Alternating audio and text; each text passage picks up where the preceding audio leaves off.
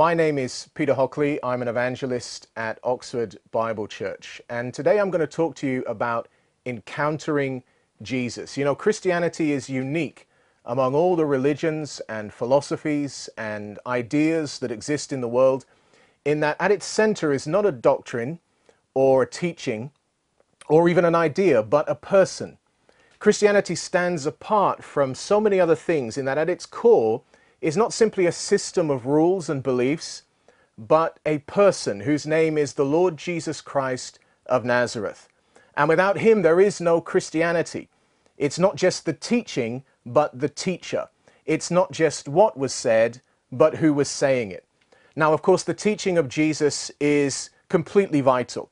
And Jesus himself said that whoever listens to his teachings and follows his words is like a wise man who builds his life on the most secure foundation that there is, the foundation of solid rock. But the reason why those words are so safe and so solid and so secure is precisely because they are his words. It's not just the teaching, but the teacher. It's not only what was said, but who it was who said it. The message is about the man. It's not simply the message itself. In John chapter 8 and verse 12, Jesus says, I am the light of the world. He who follows me shall not walk in darkness, but shall have the light of life. And I want you to think about that for just a moment. Jesus said, I am the light of the world. He didn't say he was the light of Jerusalem or Bethlehem or Nazareth. He said, I am the light of the world. The entire earth, every continent, every nation, every race, every people group Jesus said, I am the light of the whole world. Every tribe, every tongue, there is nowhere on this earth you can put your feet where Jesus is not the light. And he said, I am the light of the world. Not simply his teaching, not my message is the light, not my example or my principles are the light. He said, I am the light, as if he himself was the light of the world. Now think about how could any man talk in such a way? How can anybody make such a bold proclamation and statement unless the testimony of the scripture is true that Jesus Christ really is the Son of God. So today I'm talking about encountering Jesus. And the first thing I want to say is that to encounter Jesus is personal. You know, Jesus didn't just stand on the mountaintop preaching to the masses. He didn't just sit in the teacher's seat in the synagogue speaking to the assembled crowds.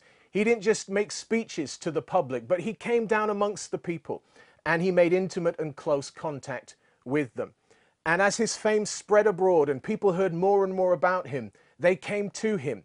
They sought him out. They pressed through the crowds just for a moment of his time. And Christ so very graciously acknowledged every single one of them and gave them the time that they desired. Jesus met people on a personal, one to one basis. He ministered to people's needs individually. They came to him with all kinds of ailments and sicknesses and diseases and conditions, and he healed them all. They came with all kinds of questions and dilemmas and problems, and he dealt with each case as it came, each case in turn, responding to people however they had need, such as the woman at the well at Samaria, or the rich young ruler who came to him asking, What can I do to have eternal life? In the 18th chapter of Luke's Gospel, we meet blind Bartimaeus, a beggar sat by the roadside. And he hears a commotion one day as a crowd passes by. And when he's told that the one passing is Jesus of Nazareth, having heard of the Nazarene's miraculous ministry, he cries out to Jesus, Son of David, have mercy on me. And when he does so, the response of Jesus isn't to ignore Bartimaeus, but even as Bartimaeus cries and calls out for Jesus, Jesus calls for Bartimaeus and tells those with him, Go and bring him to me. And when that old blind beggar is standing in front of Jesus, Jesus says in Luke 18:41, "What do you want me to do for you?" And Jesus says the same thing to you and I. What is it that you want me to do for you? What can I do to help you? What is it that you need. And of course, we're not talking about those selfish and carnal things. You know, oh, I'd like to be a billionaire with a yacht sailing on the ocean with no responsibilities or no more work whatsoever. No, his question goes deeper than that. What is it that you're hiding in your heart? What burdens you? What troubles your mind and plagues and torments your soul? What hurts are you carrying? What scars do you bear? What pains is it that you hold in secret that no one else knows about, or perhaps they know, but they just don't care? Jesus is interested. He is the good shepherd who will leave the 99 sheep who are safe and secure just to search for that one who is lost because he cares for the individual. He loves each one of us equally. In the crowd of hundreds or thousands or even millions, what Jesus sees are millions of entirely unique ones, and every single one is precious and dear to him. Your story isn't like anyone else's story. Your journey is unique, and Jesus is very keen to be involved. He says in Luke 12 and verse 7 the very hairs of your head are all numbered. You are known by the Lord entirely and entirely loved by Him. In Matthew chapter 5, we meet a Roman centurion who has a servant that he loves like a son, and that servant is sick and near death. And hearing about Jesus and his ministry, and knowing that Jesus is in the region, that centurion sends word to Jesus to ask him not to come to his house because he says he's unworthy of such a thing, but that Jesus might just speak a word and that his servant might be healed. Now, that centurion was a foreigner, he was a stranger, he was an outsider. And you might be listening today and you might be a foreigner to Christianity. You might be a stranger to the church. You might have very limited exposure to Christianity and Christian teaching. But I want to encourage you that if you'll call upon Jesus like that centurion, he will respond to you in the same way that he did to that Roman. For Jesus spoke the word, and the centurion's servant was indeed healed.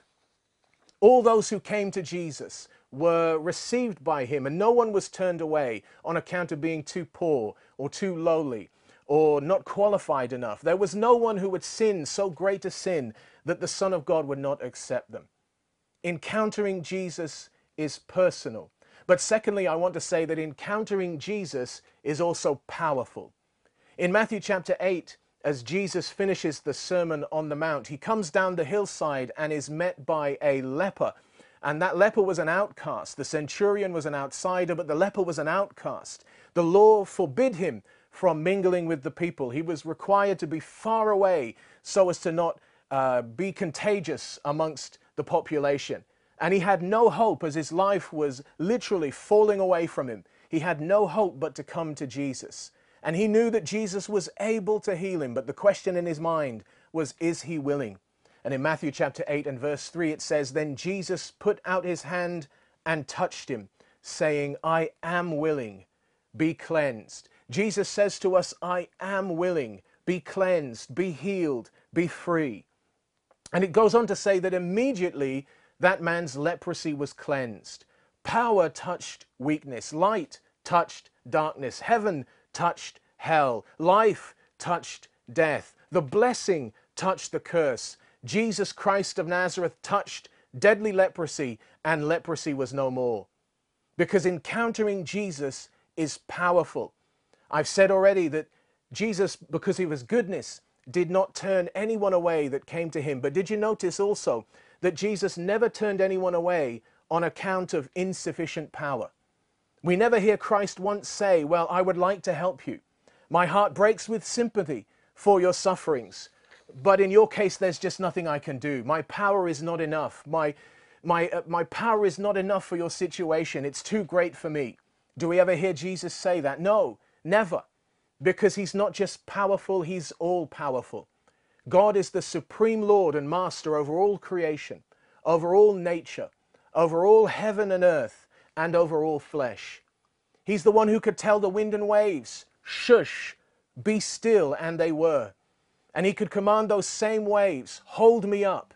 And they had to obey and submit to him and become a path for him to walk along. Christ is never beaten. He cannot be outmatched. There is no enemy that he cannot overcome, no chain that he cannot break, no addiction that he cannot conquer. Nothing is too strong, no sickness to- so deadly that he cannot drive it away. In Mark chapter 5, we have the story of Jairus, the ruler of the synagogue in Capernaum. He comes to Jesus, pleading with him to return to his house because he has a young daughter who is on a sick bed and near death. And Jesus acknowledges Jairus and says, Take me to her. Now, while they're on the way, Of course, you know the story. They're interrupted by a woman with an issue of blood, a woman who has been sick for 12 years and suffered many things. And she has tried everything to cure herself, but to no avail. She hears of Jesus and is convinced that he's different. And I want to be able to convince you today, by the help of the Holy Spirit, that Jesus is indeed different. And she knows that he's willing, and she knows that he's able.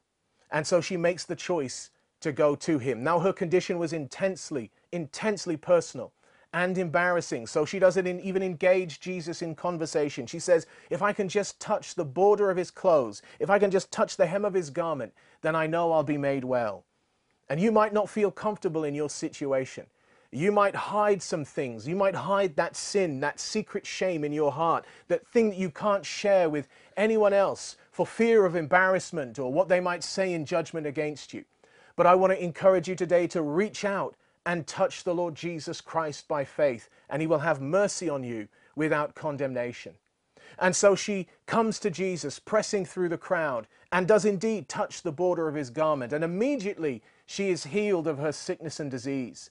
And Jesus engages the woman in conversation, and she tells him fearfully everything that has happened to her. And he says, Daughter, be of good faith. Your faith has made you well. Go and be healed of your disease. Now, I want you to think for a moment about poor Jairus. Jairus standing there, daughter on the bed of sickness, near death. And now suddenly there they are, stopped in the middle of the road, wasting time, precious minutes being eaten up. And then suddenly the news arrives, that awful news. While Jesus is still rejoicing with the woman who was healed, that message comes that the daughter is now dead. Jesus looks at Jairus right in the eyes in Mark chapter 5, 36, and says, Do not be afraid, only believe. Did you think that I forgot about you, Jairus? Did you think that it was too late for me to do anything now? And I wonder if anyone listening today has ever been in that position, has ever despaired when you've been praying for a miracle in your life, when you've been so desperate for God to move in your situation, and you've cried out to Him in pain and agony, but then you see others around you being touched by the Lord, others sharing their testimonies of how they were healed and your body is still in pain sharing testimonies of how money came in supernaturally, and you're still wondering how on earth you're ever going to get out of debt. Brothers and sisters in Christ talking about the promotions that have come their way, the blessings and the opportunities that have materialized, things being handed to them seemingly on a plate, and you're still there wondering and waiting. When is it going to be my turn? As you hear about all the other miracles and signs and wonders, and saying in your heart, Lord, when will it be me? Are you like Jairus, standing there, watching someone else rejoice, waiting patiently for your turn, but saying, Oh Lord, my case is so desperate. When will it be me? Hear the word of the Lord and believe. Do not be afraid, only believe. This is what Jesus says. He says, I've not forgotten you. No one else is more important. Nothing else is more pressing. And no matter what you've heard, it is not too late. An encounter with Jesus is powerful.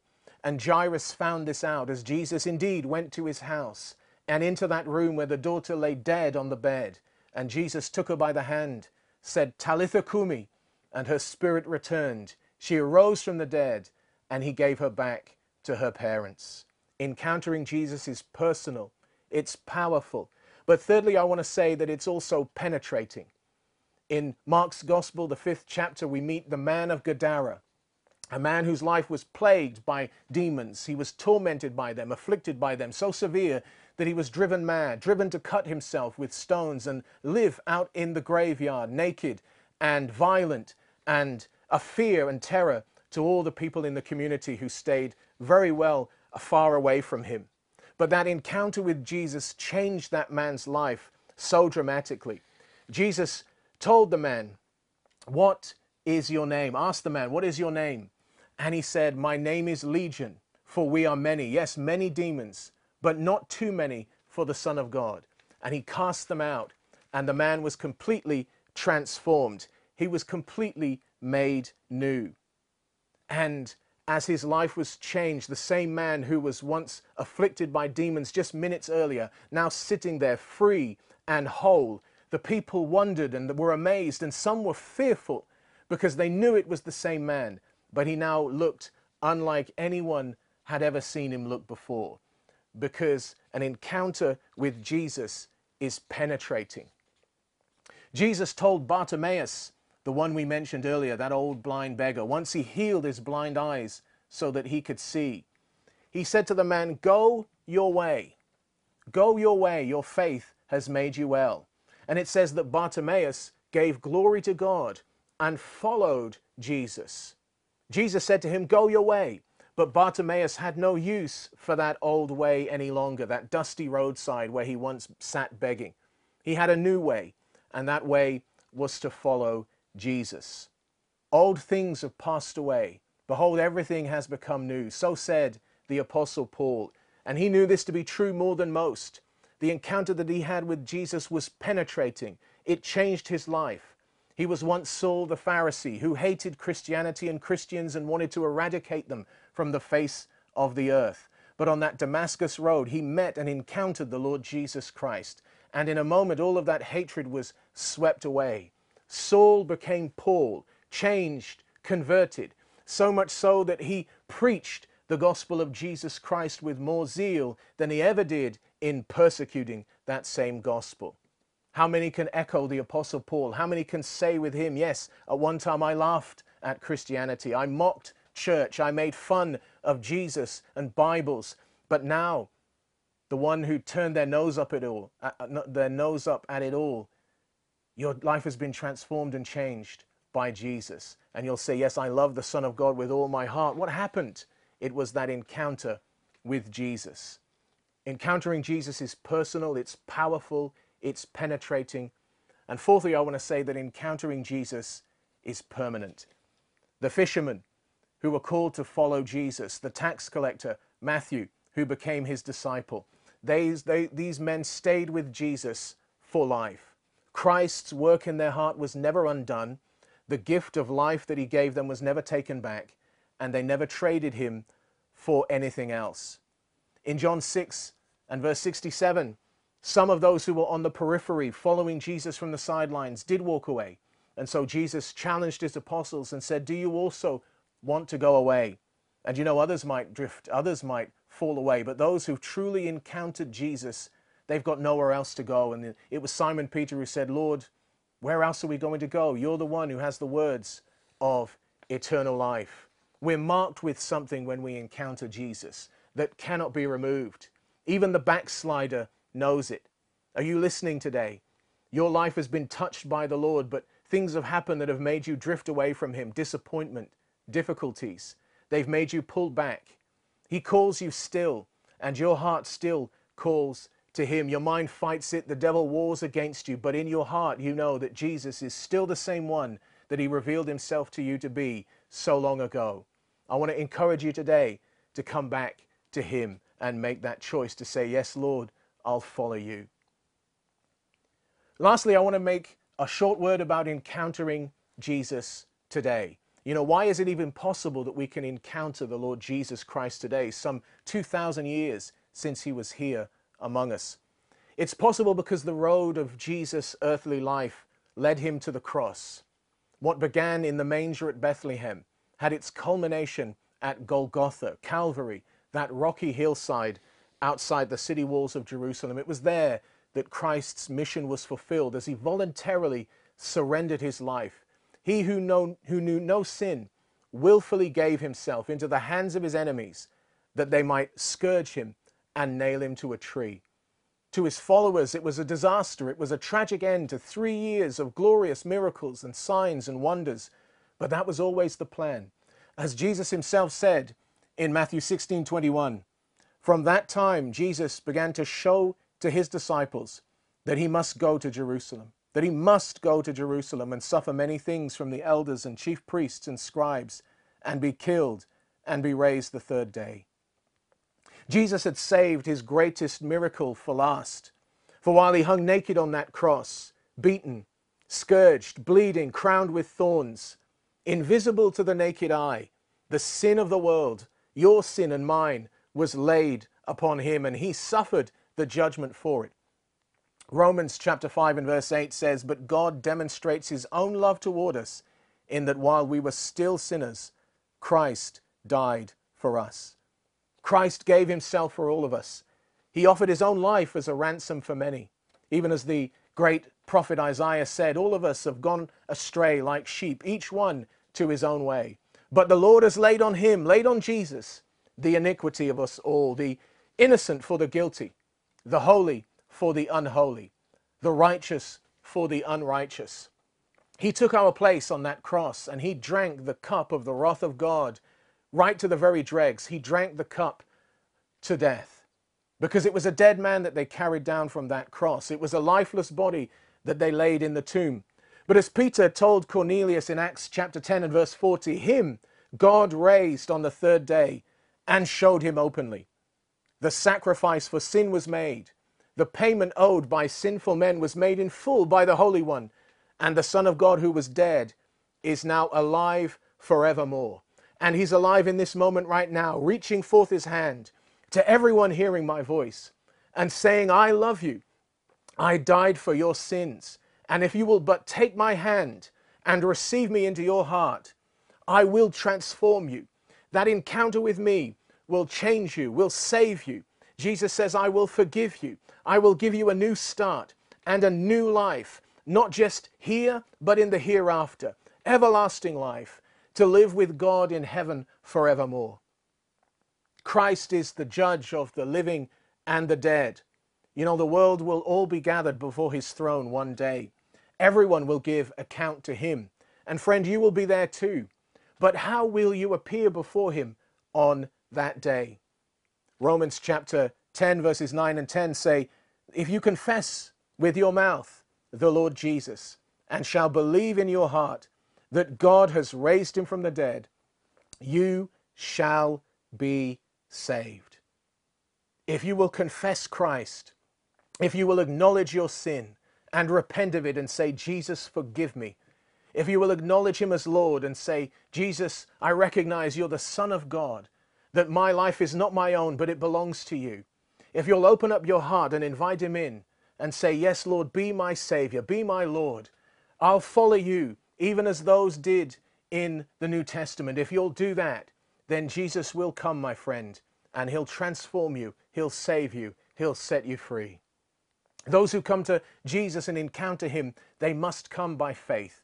They must come willingly, voluntarily. They must come on his terms, which means to surrender. So I ask you today, will you be like Bartimaeus? Will you be like the centurion? Will you be like the leper? Will you be like the woman with the issue of blood? Will you come to Jesus with that open heart and say, Yes, Lord, I recognize that I'm lost and broken and apart from God, but I will trust in you today. I'll come to you and call upon your name. Let's do that right now. I want to pray a, a, very simple prayer, and I invite those of you whom this message has touched and you know that God is speaking to your heart. You know the Holy Spirit is drawing you right now and calling you to come. I'm going to pray this very simple prayer, and I want you to pray along with me. But don't just repeat my words for the sake of it. Take my words and make them yours. Offer them up to the Lord right now. Let's pray and say, Father God, I come to you now, and I confess that I have sinned.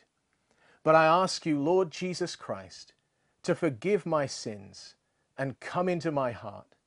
Be my Lord and my Savior.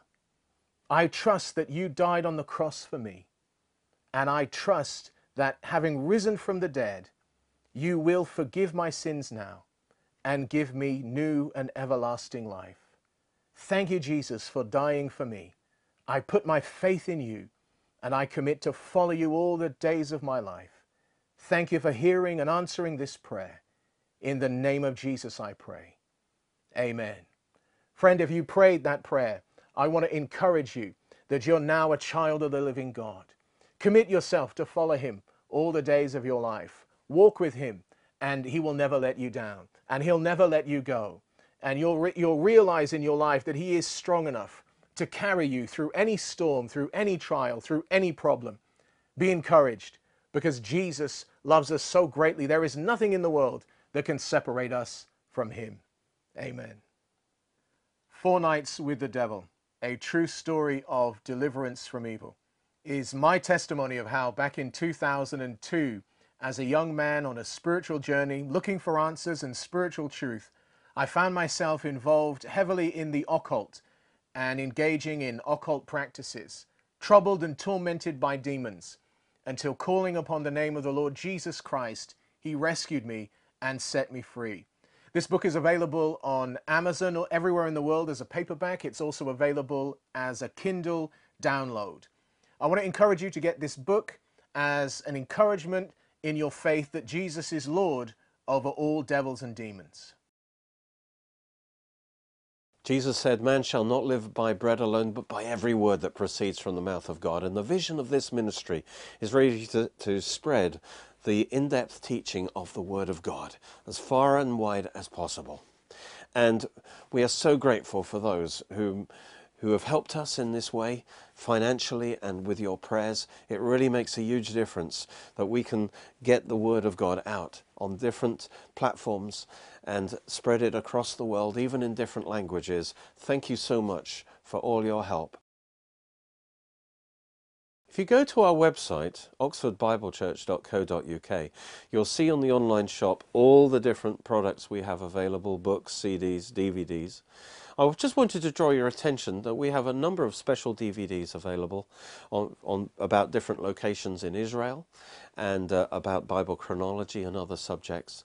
On top of that, we actually have over 500 different DVDs available of all the TV programs we've ever done on different subjects. Now, there are too many of them to kind of list to you, but you can phone the office, you can send an email to us uh, at uh, obc.church at yahoo.co.uk uh, and you can ask for a list of all our DVDs and then you can perhaps order the ones that take your fancy. Thank you for watching.